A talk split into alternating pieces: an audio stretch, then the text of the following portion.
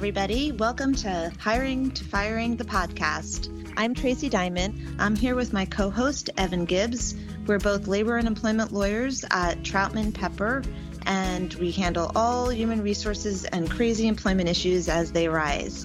Today, we're here to talk about Emily in Paris and national origin discrimination. And here with us is our guest, Kate Puccio, who is VP of People and Deputy General Counsel at EMR USA Metal Recycling, which is a U.S. arm of European Metal Recycling, a world leader in scrap metal recycling.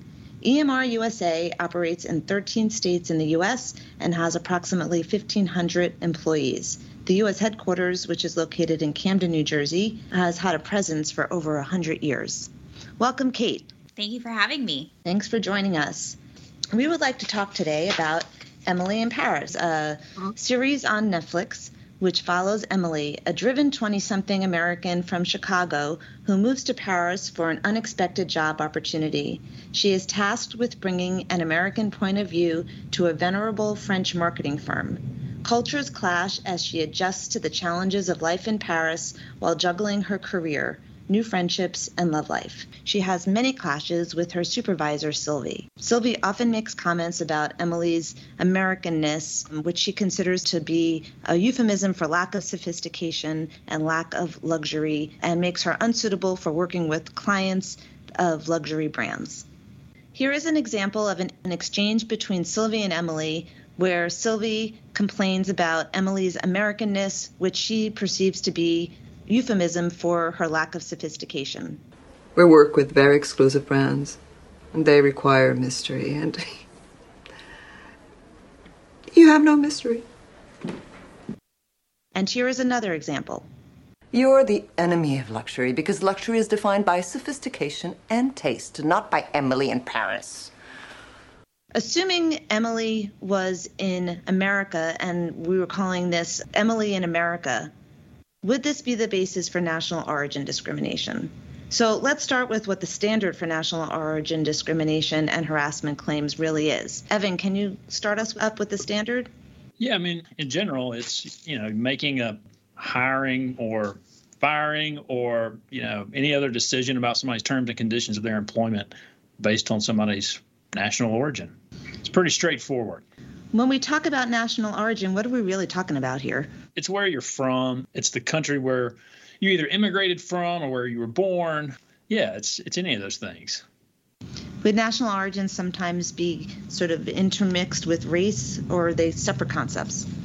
A lot of times it can be hard to sort of separate the two out if you've got someone um, who's from another country and, and also of another race from the decision maker. You know, that's what you always look at is sort of the, the difference between the decision maker and, you know, the person, uh, the employee and that's at issue. It can a lot of times be very hard to separate the two out. And so, you know, we see a lot of times in lawsuits, we see these claims together um, because, you know, they don't have to, a, a plaintiff in a lawsuit or claimant with a charge with the EEOC, they don't have to sort of separate it out.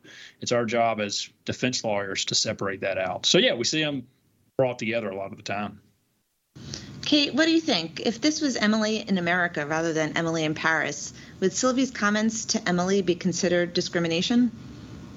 I think when you look at the whole picture, it's certainly possible, right? So we know that national origin discrimination it excludes things like simple teasing, offhand comments, or isolated incidents. But I think when you look at the whole series and how she's being treated, I think it's a plaintiff's lawyer would certainly say she had a claim. you know, Emily often sort of shrugs off the comments when Sylvie makes them and just moves on. What should she be doing differently if she's offended by them? I can speak about our company. At our company, what I would like to see is that employee reaching out um, whether it's to another supervisor or ideally to HR, to say that comments are being made and they're uncomfortable with them and, and how can we help?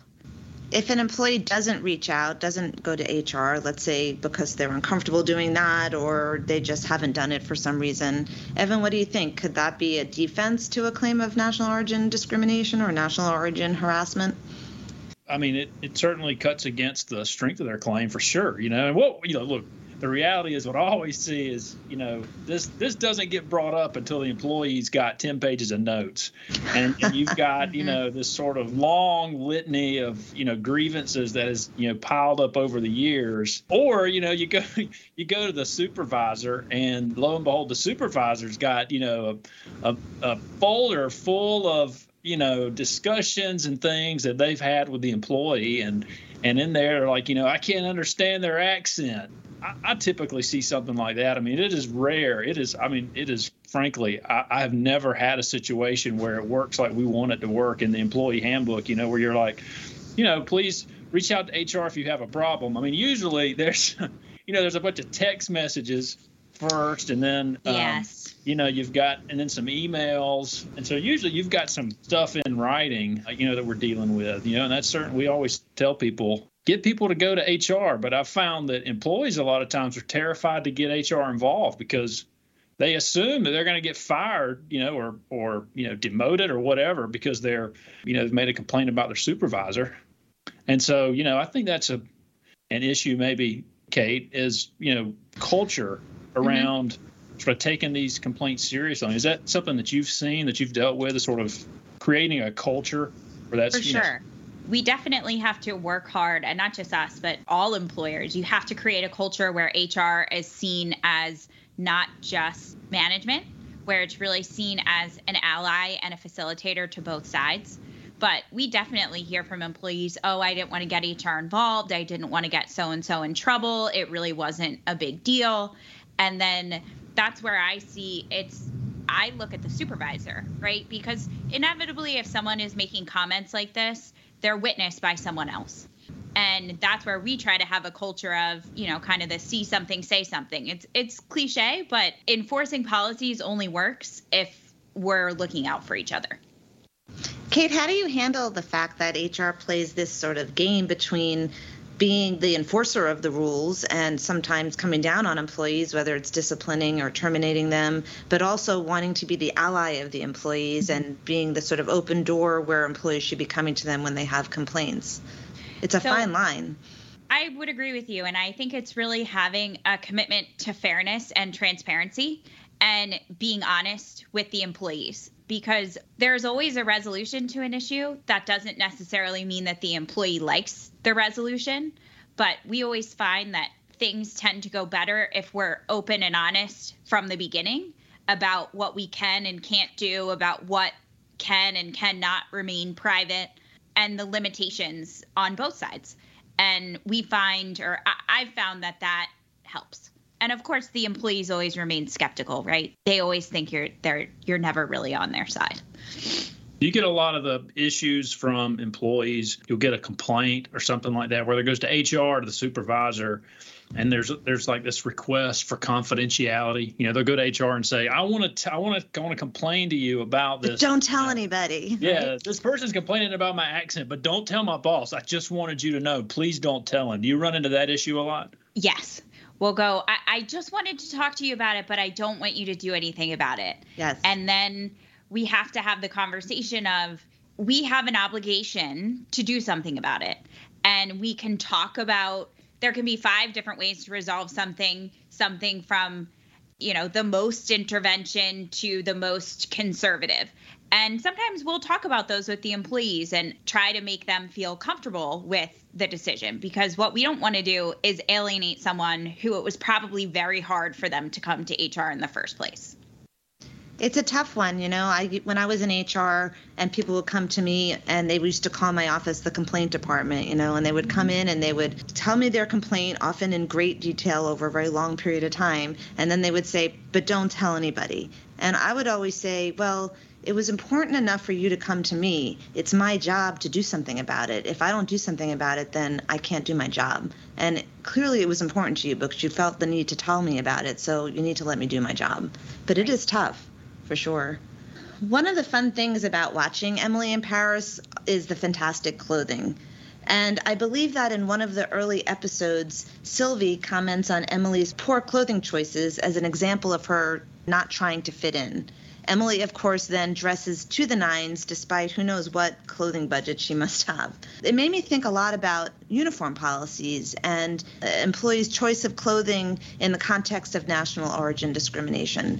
Clearly, sometimes cultures have different clothing choices, and companies need to respect that. What are your thoughts on uniform policies in the workplace, and how do you avoid national origin discrimination claims in that world? So I can talk about us. In many of our facilities, we have uniforms that the employees are required to wear. We consider the uniform to be part of their PPE, their personal protective equipment, depending on the uh, different aspect of it. But we do have to be careful that the uniform doesn't interfere with I don't know, say someone had a particular cultural item of clothing that they needed to wear. And I, I, know we're not talking about religious discrimination, but there are many religious items of clothing that people wear as, as part of their religious practice. So we need to be careful when we're setting policies that we're able to accommodate those variations. And uh, we also have dress codes which I think are actually more difficult than a uniform because there's so much gray in a dress code, which I sort of think is what Sylvie was getting at. She inarticulately expressed that there are branding standards and a clothing style that they expect people working in a PR world to adhere to. And we have dress codes. They're certainly not to that degree, but y- you definitely need to be flexible and be willing to live in the gray. Sure. I would think so. How does perception factor into all this? In other words, if Emily was really Canadian, but Sylvie made snide comments about her being American, would Emily have a claim for national origin discrimination? Evan, what do you think about that? Yeah, I mean, you know, it's all about context in these cases, and and you know, it's kind of hard to say. I mean, you know, if there are enough comments, you know, and I'll say for the record, I mean, I think the comments we saw in the clips are, you know, they wouldn't give rise. They're not. They're not of of severe enough nature, you know, to sort of constitute national origin discrimination, in my opinion. Mm-hmm. And it, even if those sort of comments were made on a pretty routine basis, I, I still feel like she'd have a hard time with a claim under U.S. law. But let's just assume that it was worse than in the clips, and that you know it was either you know really severe or pervasive enough that it. Actually, you know, I want to stop you there because I don't know yeah. if I agree with that. You know, definitely not severe, but is it pervasive if it happened routinely? Well, uh, I'll tell you, in the 11th Circuit where I'm at, in the Deep South, uh, it's not going to fly. I'll just tell you. It is a, I mean, there are, I've read some cases out of Alabama and, and Georgia, and it is a really, really high bar to set. I mean, I have read some cases and just been blown away. Like, oh my God, I cannot believe that a, as a defense lawyer, I've read cases like I cannot believe that the judge didn't find this pervasive enough. You know, I mean, I feel like in the South, if you're not huddled in a corner crying, then it's just not gonna you're not gonna get a claim. You know, if, well, that's really so, interesting because I think you're going to see very different results in different parts of the yeah. country. Uh, in the now, Ninth Circuit, I think there's uh, much easier to prove that this would be pervasive, if not severe. In California State Court, again, even that much easier to prove. Uh, probably true in some of the other state courts as well. So yeah. that's, that's something to keep in mind, right? Depending on where you are within the country itself, like so much else about everything in our country these days. Yeah, that's right. And I think, but I, I mean, to your point, I think she'd have a maybe a tougher time, maybe if she was, you know, Canadian. I mean, you know, it just depends on, you know, how she related the comments about her appearance and her dress to, to expressly to her being an American. I think that to me is sort of the hook is if she just is constantly, you know, ragging on her clothes and, you know, telling her she, you know, looks sloppy, you know, in a French accent, then I mean, maybe that's, to me not enough. But if she's saying oh my god you're such a disgusting american we cannot tolerate uh, these these american clothes you know. I mean it's that's a terrible french accent i know you know i think that is sort of the hook you know i think if there's i think there would need to be sort of an express reference to her country of origin you know to sort of get her across that line what do you think kate I think it's a little more blurry. You, you know, I think perhaps the Canadian American distinction is is not a lot, but where perhaps in the United States, if someone just generically referred to you as Middle Eastern or Asian. Um, and you weren't, or they picked a specific country and they assigned it to you, and, and you actually weren't from that country. I think there may be a claim there because it, it, it, but again, I think it depends on how severe the conduct is and whether the person to whom it's directed has made known you're making these comments. I'm not from that country or I'm not from that place or my accent, it, it's not the same. And Why don't you add? Let's make it an easier case. What if you add in that the person got um, treated differently in terms of being excluded from meetings or having their pay affected or even being disciplined because of the perception that they're from a certain country, even if they're not from that country. Right. I definitely think that there would be a claim there because it doesn't matter if it's not true. They're getting treated differently because of the perception. And that's what's important. Sure. So in the show, Emily's boyfriend is British uh, in the second season. If Sylvie made anti British comments to Emily, would that give rise to a claim for national origin discrimination? So I don't think so. In my opinion, no. I mean, I think I had a case one time where it was, and I, I can't remember what the the legal term of art is, like an associational discrimination claim, where it was you're discriminating against uh, discriminating against me based on, and I think the one I had was a race case. I think it was, you know, you're discriminating against me based on the race of my spouse or significant other.